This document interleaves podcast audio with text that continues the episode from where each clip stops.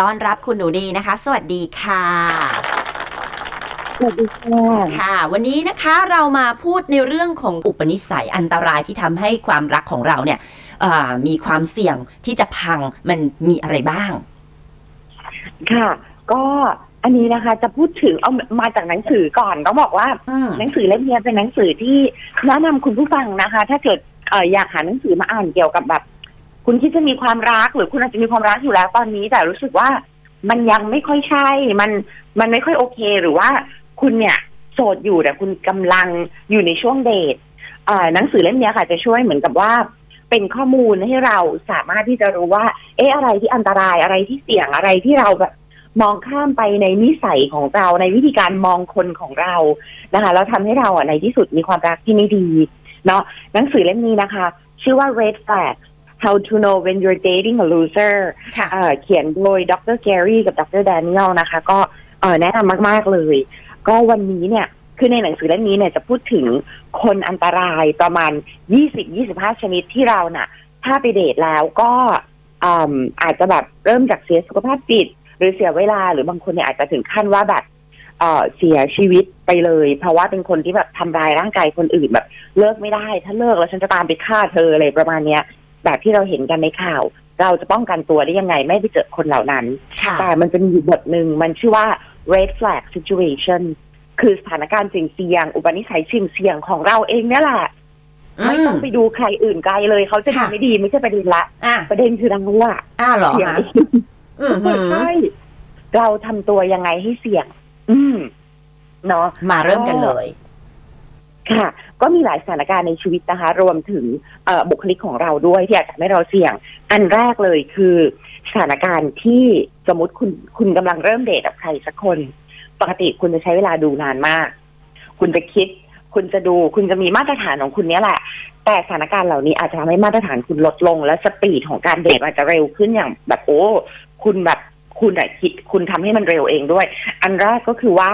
สถานการณ์ที่คุณเพิ่งสูญเสียอะไรสักอย่าง อืม คุณแบบ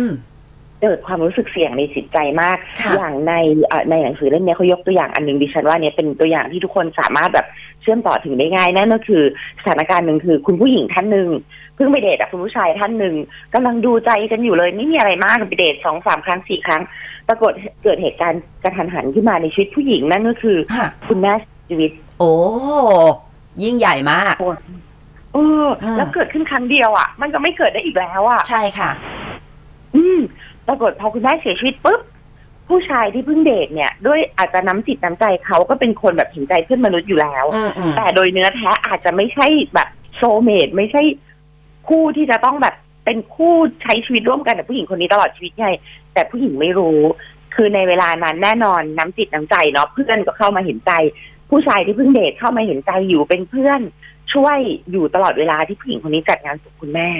นะคะ ค่ะ ผู้หญิงร้องไห้ปลอบทุกสิ่งทุกอย่าง ในที่สุดในสถานการณ์อื่นอาจจะไม่ได้เป็นแฟนกันเร็วขนาดนั้น อืม แต่ในสถานการณ์นั้น ผู้หญิงรู้สึกว่าผู้ชายคนนี้แบบเป็นมิตรแท้ในยามยาก อืม ตกลงเป็นแฟนกันเลย ค่ะ อืมอันเนี้ยก็เป็นหนึ่งในตัวอย่างสถานการณ์ที่บอกว่า คุณอาจจะเพิ่มความเสี่ยงในการตัดสินใจคุณเนี่ย จากสถานการณ์การสูญเสีย ค่ะ เอ่ออุดหนุนหันที่คุณเพิ่งพบเจออีกสิ่งหนึ่งที่อาจจะเกิดขึ้นได้เช่น เดทๆกันอยู่ทุกอย่างไปได้ด้วยดีไม่ได้มีอะไร แต่ ค่ะ เพิ่งเริ่ม คุณตรวจพบว่าคุณเป็นมะเร็ง อืม อย่างเงี้ย ค่ะ อีกฝ่ายไม่ได้ทอดทิ้งไม่ได้ ค่ะ หนี อืม เขากลับช่วยดูแลเป็นเพื่อนไปโรงพยาบาลเป็นเพื่อนไปอะไรต่างๆ อาจจะตกลงเป็นแฟนแบบรวดเร็วเนาะอีกสถานการณ์หนึ่งอันนี้สถานการณ์ตรงกันข้ามเลยคือ ค่ะ ในชีวิตคุณรู้สึกว่าชีวิตช่วงเนี้ย ไปได้ดีเป็นพิเศษ อาจจะได้งานใหม่ หรือคุณอาจจะเป็นฟรีแลนซ์ที่เพิ่งได้คอนแทคใหม่แบบใหญ่มาก หรือคุณอาจจะเป็นคนปกติเนี่ยแหละชีวิตปกติเลย แต่เพิ่งเก็บเงิน ซื้อบ้านหลังแรกในชีวิตได้แล้วเป็นบ้านในฝันของคุณเลย โอ้โห สถานการณ์อย่างเงี้ย ค่ะ รู้สึกเออรู้สึกชีวิตมันดีเนาะ อืม ถ้ามีใครสักคนมาเอนจอยกับเรามันคงจะดีมากเลย ค่ะ ประมาณนี้หรือคุณอาจจะรู้สึกว่าเอมเออ เราเพิ่งได้งานใหม่ เพิ่งได้บ้านใหม่ เพิ่งมีสิ่งดีๆใหม่ ๆ เกิดขึ้นในชีวิตเนี่ย อืม แปลว่าชีวิตช่วงเนี้ย ดวงดี ค่ะ ใครที่เข้ามามันต้องเป็นสิ่งที่ดีสิ อ๋อ เออ ค่ะ คุณก็อาจจะแบบปกติ คุณอาจจะไม่ได้รู้สึกว่าไปเดทแล้วเนี่ย คุณอาจจะตั้งใจมองมากกว่านี้ แต่ในช่วงนี้คุณอาจจะไปเดทแล้วแบบคนนี้ดูดีแล้วจริงๆชีวิตช่วงนี้มันก็ดีทุกอย่าง เหมือนดวงกำลังจะดี แปลว่าคนเนี้ยน่าจะเป็นคนที่นำพาสิ่งดี ๆ มาเหมือนกัน อืม ซึ่งมันอาจจะไม่ใช่ไง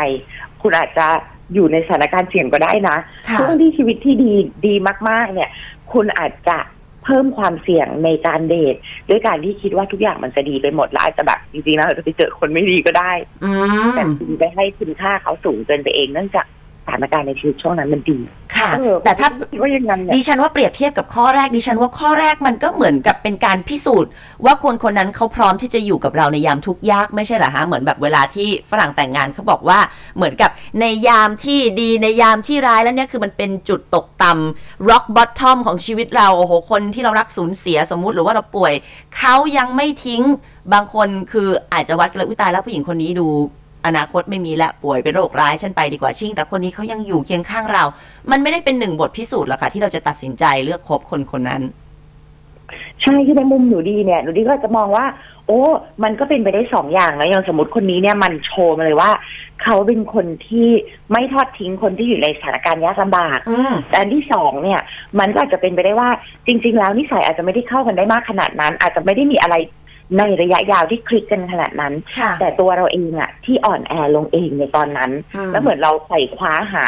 สิ่งที่ช่วยพยุงเรา ค่ะ แล้วเราก็บังเอิญไปเจอเขา แล้วเราก็ให้คุณค่าสูงมาก อืม บางคนอาจจะพบว่าพอผ่านช่วงเวลาไปแล้วงานศพของคนที่เรารัก ค่ะ ได้จบลงแล้ว แล้วเรามีเวลารู้จักคนคนนี้มากขึ้นจริง ๆ เนี่ย อืม อาจจะพบว่าจริง ๆ เนี่ยเอ่อทัศนคติอาจจะไม่ได้เข้ากันได้มากขนาดนั้น ค่ะ ไลฟ์สไตล์อาจจะไม่ได้เข้ากันได้มากขนาดนั้น อืม แต่ตกลงเป็นแฟนไปแล้วตอนที่เราอ่อนแอสุด อืม ๆ ก็เป็นไปได้เหมือนกัน และไม่ได้หมายความว่าเขาไม่มีน้ำใจอย่างแท้จริงนะ ค่ะ แต่อาจจะหมายความว่าเขามีน้ำใจมาก แต่อาจจะแบบมันไม่ได้คลิกกันในเรื่องอื่น ๆ อันเนี้ยก็ต้องระมัดระวังนิดนึง เพราะว่าต้องดูความอ่อนแอของเราเองว่าความอ่อนแอเนี่ยทำให้เราตกลงเป็นแฟนกับคนนี้หรือเปล่า อ่า เพ นะ ราะฉะนั้น คะ ที่น่าสนใจมากๆเลยจริงๆมีอีกหลายข้อมากๆเลยนะ อ่าเดี๋ยวมาคุยกันต่อนะคะ ส่วนหน้าปกหนังสือนั้นปูเป้ก็โพสต์ไปในคอมเมนต์ภายใต้รูปดิฉันนะคะ ที่เสื้อสีออกส้มๆ ปลิวๆไหวๆ เข้าไปดูได้ในเพจ Facebook m e d w a n o 7ค่ะ หัวข้อในวันนี้ที่เราพูดคุยกับคุณหนูดีนะคะ ก็คือเรื่องราวของอุปนิสัยที่มันเป็นสิ่งที่เสี่ยงๆในการที่เราจะกระโดดลงไป ในการมีความรักความสัมพันธ์อันเนี้ยให้คุณได้ดูสถานการณ์แล้วก็เช็คตัวเองเนาะว่าเรา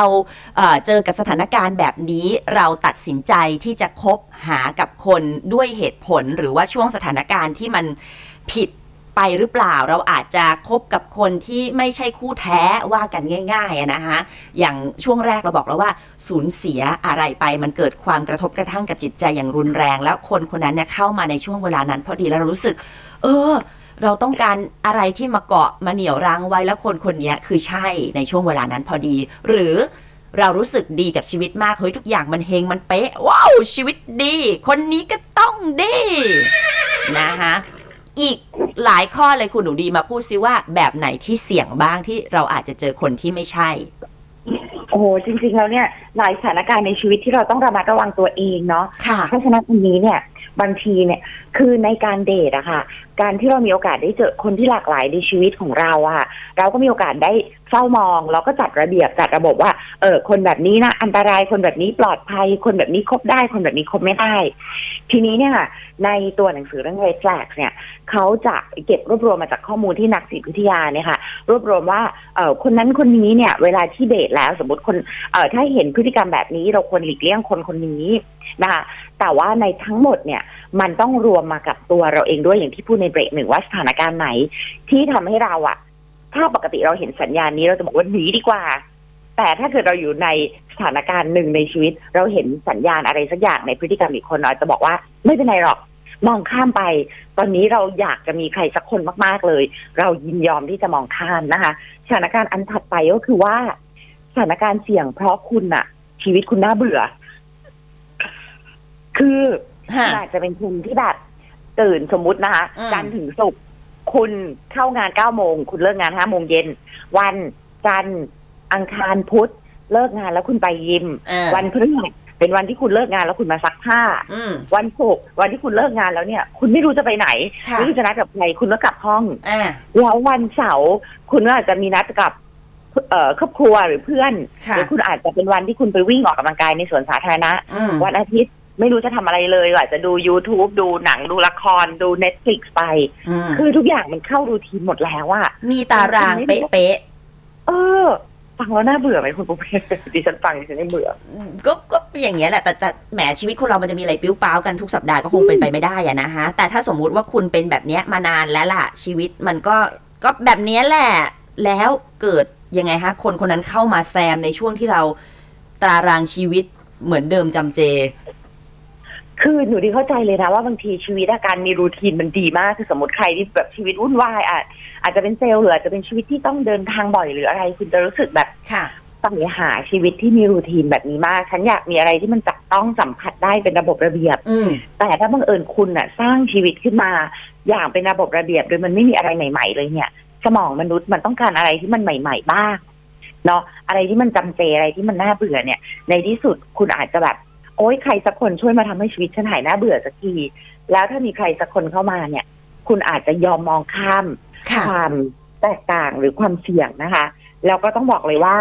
คนที่อยู่ในภาวะชีวิตที่มันน่าเบื่อมากๆ เนี่ย ในที่สุดคนเหล่านี้อาจจะเดทกับคนที่ต่างกับตัวเองไปมาก ๆ เล อื ย ม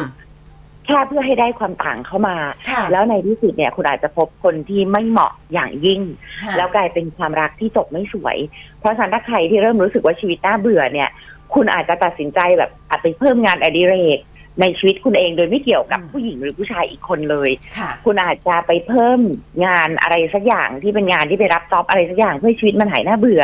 หรือคุณอาจจะเพิ่มการเดินทางท่องเที่ยวของคุณ โดยที่ไม่เกี่ยวกับความรักเลย เพื่อให้ชีวิตมันหายจำเจ โดยคุณเนี่ยไม่ต้องไปเสี่ยงมีความรักเพื่อให้ชีวิตหายหน้าเบื่อ ค่ะ อันนี้ก็อาจจะเป็นอีกสิ่งหนึ่งนะคะ อืม อีกความเสี่ยงหนึ่งสถานการณ์เนาะก็คือความเสี่ยงที่มาจากเดทไลน์ที่คุณสร้างขึ้นมาเอง อืม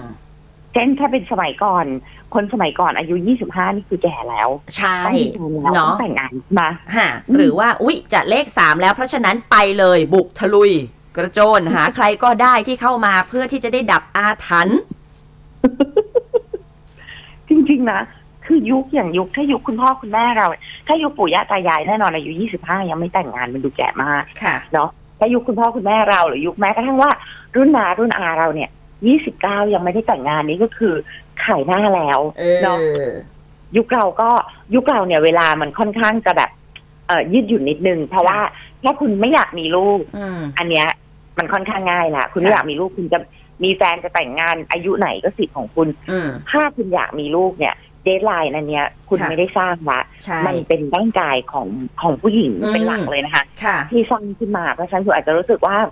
ไม่ไหวแล้วฉันต้องฉันต้องมีใครสักคนเพราะฉันอยากมีลูก เออ แต่ก็โชคดีอย่างนะ ปัจจุบันเก็บไข่ได้ แต่ไม่ได้การันตีนะ อันนี้ต้องบอกไว้นะคะ ว่าการเก็บก็ค่าใช้จ่ายเยอะ แล้วพอถึงเวลาเอาออกจากการแช่แข็งก็ไม่ได้หมายความว่าไข่นั้นจะได้ใช้ได้ร้อยเปอร์เซ็นต์นะคะ อืมเพราะฉะนั้นเนี่ยคุณต้องถามตัวเองแล้วว่า การมีลูกกับการมีความรักที่ดีเนี่ย คุณเอามาผูกไว้ด้วยกันมากมายแค่ไหนยังไง เพราะถ้าคุณผูกแบบแนบแน่นเลยเนี่ย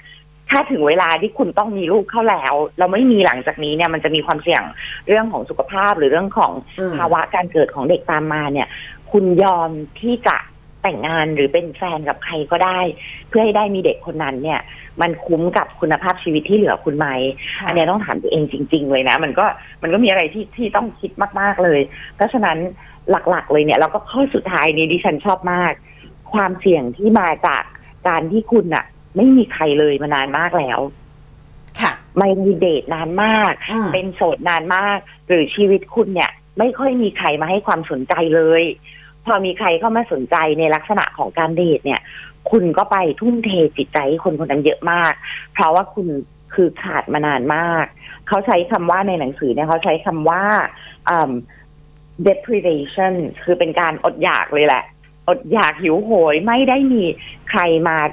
ไม่ไม่ได้เดทคือนานมากๆเลย เนาะเพราะฉะนั้นสถานการณ์อันนี้เนี่ยทำให้คุณเพิ่มความเสี่ยงในการตัดสินใจของคุณว่าคุณยินยอมมองข้ามอะไรสักอย่างนี้มันควรจะเป็นแบบ ค่ะ red flag หรือเป็นอะไรที่สถานดูมันอันตรายมาก อืม ๆ แต่คุณก็โอเค ค่ะ คุณก็ยอมเดทเพราะคุณอยากเดทมากๆเพราะคุณไม่มีใครมานานแล้วเนาะอันนี้ก็ต้องเอาไว้เตือนตัวเองนะคะ ว่าบางทีอีกฝ่ายอ่ะเขาอาจจะไม่ได้แย่มากก็ได้ เขาอาจจะไม่ใช่คนที่เหมาะกับคุณ เท่านั้นเอง แต่คุณยอมมองข้าม เพราะคุณอยู่ในสถานการณ์เสี่ยงๆหลายอย่าง ที่เกิดขึ้นในชีวิตตอนนั้น อืมนั่นแหละค่ะ เอาล่ะ เอามา อืม แชร์เตือนกันไว้นะคะ ว่า ค่ะ ให้คุณระมัดระวังชีวิตตัวเองก่อนจะมีความรักที่ไม่โอเคค่ะ อ่าก็ให้คุณผู้ฟังโทรมาแชร์ซิว่าเนี่ยเมื่อกี้ได้ยินสถานการณ์ต่างๆ จากเราสองคนได้พูดกันไปแล้ว คุณเคยอยู่ในสถานการณ์นั้นไหม แล้วก็ได้แฟนมา คุณอาจจะไม่นะ ฉันก็เจอในสถานการณ์ขับขันหรือว่าเออในช่วงเวลาที่เราเบื่อเบื่อๆแต่มันก็โอเคนี่ มันก็เข้ากันได้หรือคุณบอกเออมันใช่เลยฮะ ยังไงโทรมาแชร์มุมมองกันนะคะ ที่เบอร์นี้ 022451843 ค่ะ We love to share. สวัสดีคุณผู้ฟังค่ะ สวัสดีค่ะ คุณผู้ค่ะคุณผู้ฟังชื่ออะไรคะ สวัสดีค่ะ ค่ะ คุณผู้ฟังปิดวิทยุหน่อยนะคะ แล้วฟังจากโทรศัพท์ ได้ค่ะ ค่ะ ค่ะชื่ออะไรคะ มินนี่ค่ะ คุณนินนี่นะคะ วันนี้เนี่ยเราคุยในเรื่องของอาการที่เราตกลงใจที่จะ อ่าฮะ เป็นแฟนกับใครสักคนเอ่อคุณนินนี่เล่าสถานการณ์ให้ฟังหน่อยได้ไหมคะ อ่าของมินนี่นะคะก็ก็คือเคยเปิดร้านอาหารเล็กๆ แล้วช่วงนั้นก็ทำกันเองกับเพื่อนนะคะแล้วก็ได้รู้จักผู้ชายคนนึงแล้วช่วงนั้นเขาก็มาช่วยงานร้านเราแบบ อืม ตลอดเลย อืม ค่ะ ค่ะ ทีนี้เราก็มองว่า เอ๊ะเอ่อคือที่บ้านเขาทำธุรกิจอะนะคะ เกี่ยวกับเสื้อผ้า แต่เขาก็ดูเป็นคนแบบก็ดูคล่องแคล่วแบบช่วยหยิบจับช่วยนั่นช่วยนี่ช่วยแพลนอย่างงู้นอย่างนี้ล้างจานก็เคยช่วยนะคะร้าน ค่ะ ร้านเล็ก ๆ ทีนี้เราก็รู้สึกว่าคุยเหมือนแบบมีคนมาช่วยเราอะ่ะ มีคนมาช่วยเราในระยในช่วงเวลาที่แบบมันยากลำบากในการแบบเริ่ม อืม ธุรกิจอะไรแบบเนี้ยค่ะ ก็คบไม่นานก็รู้สึกว่า เอยใช่ เออ แล้วก็แต่งงาน อืม เลย ค่ะ ประมาณแบบเอ่อเกือบไม่ไม่เลยประมาณแปดเก้าเดือนเนี้ยค่ะ ก็แต่งงาน ค่ะ แล้วก็ ครับ ระหว่างนั้นก็คือเราก็ยุ่งกับธุรกิจเราก็ไม่ได้เคยไปเจอกับที่บ้านเขาเคยไปแค่ไปทานข้าวข้างนอกอะค่ะ ค่ะ ทีนี้พอแต่งงานเราต้องไปอยู่บ้านเขาอะ อืม ก็เลยเหมือนแบบ มาเจอเอาว่าเอ่อครอบครัวเขามันไม่ได้เป็นแบบ ครอบครัวไม่ได้เหมือนครอบครัวเรา ซึ่งอันนี้เราเข้าใจได้เนาะแต่คือค่อนข้างจะต่างมากด้วย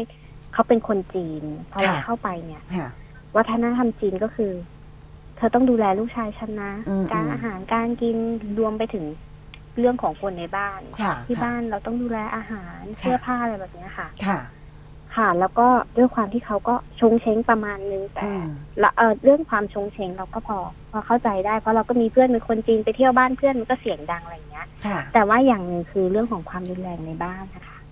ยังไงคะ การคุยกันเนี่ย ก็จะแบบเน้น มันแปลกตรงที่ว่าแบบในครอบครัวเดียวกันนะคะ อืมๆ เขาไม่ค่อยคุยเล่นกันนะคะแบบเอ้ยวันนี้ไปไหนมาดีหนังหรืออะไรเงี้ยไม่ ค่ะ เขาจะคุยเรื่องเงิน อืม พี่ชายทำธุรกิจอันเนี้ย ยอดเดือนนี้น่าจะเข้ามากี่ล้านอะไรแบบเนี้ย น้องทำอะไรแบบเนี้ย น่าจะเข้ามากี่ล้านแล้วก็เหมือนก็ข่มรับกันไปมาในครอบครัว อืม ใช่แล้วทีนี้ความความหนักคือการที่เวลาเขาทะเลาะกันนะคะบา ค่ะ งทีเราเป็นสะพ้ายใช่ไหมเราก็ อ่า เราก็ตกใจเขาปาของใส่กันเลยนะปาหนังสือ ฮะ อู้ เป็น ด่ากันแบบมึงออกไปตอนนี้เลยนะ อะไรเงี้ยขอโทษค่ะ ค่ะค่ะ ค่ะ มึงออกไปเลยนะ ค่ะ ไม่ต้องมาคุยกับกูอะไรแบบ อื นี้ ม เราก็แบบเฮ้ยมันไม่ใช่มันไม่เหมือนกับคนที่เราเจอข้างนอกซึ่งตอนที่เราคบเขาเนี่ยเขาก็ไม่ได้เขาก็ไม่ได้พูดจารุนแรงกับเรา อ่าอ่า แต่พอเราอยู่ไปสักระยะนะคะ เรากลายเป็นส่วนหนึ่งของเขา คือเขารู้สึกว่าเราเป็นส่วนหนึ่งของเขาแล้ว เขาเริ่มที่จะรุนแรงกับเรา โอ้ ใช่ ค่ะ คือเขาเขาไม่เคยตบตีเรานะคะ อืมอืมอืม แต่เท่าที่เคยคุยมาจากแบบ เพื่อนเพื่อนเขาก็มีน้อยเนาะแบบบางทีแม่เขาก็หลุดมาว่าเออเคยทำร้ายแฟนเก่าตบตีอะไรอย่างเงี้ย อืม แล้วตอนนี้เป็นยังไงบ้างคะสถานการ แล้ว ณ์ เรา ยัง ก็ ค่ะ ก็ทนเราก็อดทนเรารู้สึกว่า เออ ความรักมันน่าจะทำให้ทุกอย่างดีขึ้น เรามีลูกเขาก็น่าจะแบบปรับตัวเพื่อให้เพื่อให้เพื่อลูกอย่างเงี้ยค่ะ ค่ะ ซึ่งเราคิดผิด อืม เราเจอเขาในวัยที่แบบสามสิบแล้วอะ ค่ะ สามสิบปีเนี่ยเขา มันมันเป็นสะสะสมเป็นนิสัยหรืออะไรสักอย่าง อืมอืมอืม เขาไม่ได้เปลี่ยนเพื่อเราหรือเพื่อใคร ค่ะ ท้ายก็คือไม่รอดค่ะ ค่ะ อ๋อ นะคะ ก็เป็นอีกหนึ่ง สถานการณ์ที่ค่อนข้างที่จะตรงกับหนังสือเล่มนี้อ่ายังไงให้คุณผู้ฟังเข้าไปดูนะคะ จะโพสต์อยู่ภายใต้อ่าสถานะหัวข้อของเราเป็นรูปปูเป้นั่นแหละ แล้วก็คุณก็กดคอมเมนต์คุณก็จะเห็นเล่มหนังสือนี้เลยนะคะเอ่ออย่าอย่าให้ภาพของแฟนเคียนูรีฟส์มาบดบังหัวข้อของเรา ทีนี้คุณคุณหนูดีคะยังไงคะได้ฟังดูแล้ว โอ้ก็ต้องต้องส่งกำลังใจให้มาก ๆ เลยแล้วแบบรู้สึกรู้สึกขอบคุณจริง ๆ นะคะ ที่โทรโทรมาแชร์ เพราะว่าคิดว่ามีน้องๆ แล้วก็คุณผู้ฟังอีกหลาย ๆ ท่านเนี่ยที่อาจจะอยู่ในสถานการณ์แบบนั้นที่แบบเออเราเพิ่งเริ่มอะไรใหม่สักอย่างมันเหนื่อยจังมีใครสักคนมีน้ำใจเข้ามาช่วยเราตรงนั้นเนี่ย มันอาจจะทำให้เราตัดสินใจในอีกรูปแบบหนึ่งหรืออาจจะทำให้เราใช้เวลาสั้นลงในการดูใครสักคน ทีนี้ในในปัจจุบันก็คือเราเลี้ยงลูกคนเดียวไหมคะ หรือว่าช่วยกันเลี้ยงหรือว่ายังอยู่ด้วยกันคะ ก็ก็อยากจะเล่าว่ามันก็มีข้อเปรียบเทียบอะค่ะ พอเรา ค่ะ หย่าใช่ไหมเราก็แบ่ง ค่ะ ลูกกันว่าเลี้ยงกัน อ่า เราดูแลในวันที่เขาไปโรงเรียน อ่า เสาร์อาทิตย์ก็ให้อยู่กับเขาอย่างเงี้ยค่ะ ซึ่ง ค่ะ ส่วนส่วนตัวเราที่คิดแบบนั้นก็คือ เราไม่อยากให้ลูกอยู่ในสถานการณ์ความรุนแรงแบบนั้น อ๋อเออเนาะ เราไม่อยากให้เขาโตมาเป็นแบบที่ที่ รุนแรง คอบควพ่อเขาเป็นใช่ ค่ะ ค่ะ อ่าเราก็เราก็พยายามเลี่ยงแบบนี้ แต่ทีนี้พอหย่าร้างสักพักอะค่ะ เราจะมีเพื่อนคนหนึ่งที่แบบรู้จักกันมานานละแล้วเราก็ ค่ะ เคยสังเกตว่าเขาคนเนี้ย เวลาคือเวลาเพื่อนเราเราจะมีเพื่อนผู้ชายเยอะ แล้วเวลาไปปาร์ตี้กันค่ะเขาเมาจะเป็นคนที่ไม่เคยพูดเรื่องหยาบคายเลย ค่ะ หรือไม่เคยพูดเรื่องผู้หญิง แบบเอาผู้หญิงมาเมาส์เนี่ยไม่เคยเลยจนบางทีเรา อ่า คิดว่าไอ้ยคนนี้เป็นเกย์หรือเปล่า แต่ในใจหนึ่งก็คิดว่าเออถ้าถ้าผู้ชายแบบเนี้ยมีแฟนนะแฟนเขาจะโชคดีมากเลยเพราะเขาเป็นคนให้เกียรติคนอื่นมากเลยค่ะ ค่ะ ค่ะ ใช่ จนตอนหลังเริ่มสนิทกันแล้วเรารู้สึกว่าเอ้ยเราเราอยู่กับเขาแล้วแฮปปี้ก็เลยคุยกัน อืม แล้วก็แล้วก็แล้วก็ตอนหลังก็เลยตกลงที่จะแบบแต่งงานกัน ค่ะ ใช่ แต่ทีนี้พอแต่งงานกันเนี่ยมันก็จะเหมือนแบบบางทีเราก็มีภาพหลอนในใจนะว่า เอ๊ะเราเราเราจะเจออีกไหม แต่พอพอทบทวนตัวเองอะค่ะ เรารู้จักเขาประมาณสิบปีแล้วระหว่างสิบปีที่ผ่านมา เขาเหมือนเดิมตลอดในเรื่องของการให้เกียรติเราเป็นเพื่อน หรือเพื่อนคนอื่นอะไรเงี้ยค่ะ คือเขาเขาเสมอต้นเสมอปลาย เราก็รู้สึกว่า อันเนี้ยเราไม่น่าจะใช่ในเรื่องของอารมณ์ละเราผ่านการคิดแล้วก็ประสบการณ์ชีวิตมาแล้วค่ะ ตอนนี้ก็ปรากฏว่าก็แต่งงานแล้วก็มีมีน้อง อืม มีลูกอีกคนหนึ่งแล้วก็ ค่ะ เขาก็ช่วยดูแลลูกที่มากับเราด้วย อืม น่ารักจังเลยนะ มั คะ ก็เลยเหมือนแบบว่า มันเป็นอะไรที่อยากอยากจะบอกว่ามันมันเป็นบทเรียนที่ที่ที่คุ้มค่า ค่ะ เจ็บปวดมากค่ะที่ผ่านมา แต่พอ อืม พอมาเจออีกคนในเรื่องสถานการณ์ว่า เราถ้าเราทบทวนให้ดีคิดก่อน ค่ะ อืมอย่าเอาอารมณ์นำเราจะเราจะมีชีวิตที่ที่น่าที่น่าจะดีกว่าเดิม อืม ค่ะ นะคะเฉียบคมคืออย่าเอาอารมณ์นำหรือว่าสถานการณ์นั้นๆ ที่เรายังรู้สึกอ่อนไหวอยู่นั่ ตอน น เอ นั้ ง นคือแบบแปดเก้าเดือนก็แต่งแล้ว ค่ะ อืม อืม นะคะ คุณหนูดีคะ จริงๆดีดีจริง ๆ ขอบคุณมาก ๆ เลยแล้วก็แล้วก็ดีใจมาก ๆ ที่จบแบบแฮปปี้เอนดิ้งเราก็ลุ้นนะว่า เอ๊ะต้องเป็นคุณแม่เลี้ยงเดี่ยวที่เลี้ยงลูกคนเดียวหรือเปล่า แต่ว่าโอ้ดีใจมาก ๆ ที่มีความรักครั้งที่สองที่ที่เนาะเราตัดสินใจแตกต่างไปจากบทเรียนครั้งแรกแล้วก็แล้วก็ขอขอแสดงความยินดีนะคะ ขอให้ขอให้มีความสุขอยู่กับเนาะเอ่อชีวิตคู่ครั้งที่สองแบบตลอดทั้งชีวิตเลยเราเราส่งกำลังใจให้มาก ๆ ค่ะ ขอบคุณนะคะ สำหรับขอฝากนิดนึงสำหรับน้องๆที่แบบเมื่อกี้ที่คุณปุ๊เป้บอกว่าแบบรวดรวดเร็วฉาบฉวยอะค่ะ อืม อยากจะบอกว่าเรื่องของชีวิตคู่เนี่ยคิดทบทวนให้ดีๆ เวลาเราเจ็บเราจะเจ็บนานกว่าเรื่องอื่น อ๋อ ๆ จริง ใช่ค่ะบางทีบาง จริ ที ง ทุกวันนี้ก็ยังแบบหลอนๆเธอเจอสถานการณ์ที่แบบโอ๊ยพอเริ่มจะรู้สึกว่าเอ้ยเราจะเริ่มทะเลาะกับแฟนเราแล้วก็ อืม เขาจะต้องตะโกนด่าเราแน่เลยหรืออะไรอย่างเงี้ยเหมือนที่เราเคยเจอซึ่งพอ อ มันไม่ใช่เนี่ยมันรู้สึกแบบเอ้ย ค่ะ โล่งใจแล้วก็เออมันเป็นความสุขอีกแบบหนึ่ง ค่ะ เยี่ยมเลยนะคะ ก็ฝากเอาไว้สำหรับหลาย ๆ ท่านด้วยวันนี้ขอบคุณมาก ๆ เลยนะคะ อ่าขอบคุณคุณปูเป้คุณหนูดีนะคะ ค่ะ สวัสดีค่ะ สวัสดีค่ะ ขอบคุณค่ะ We love to share.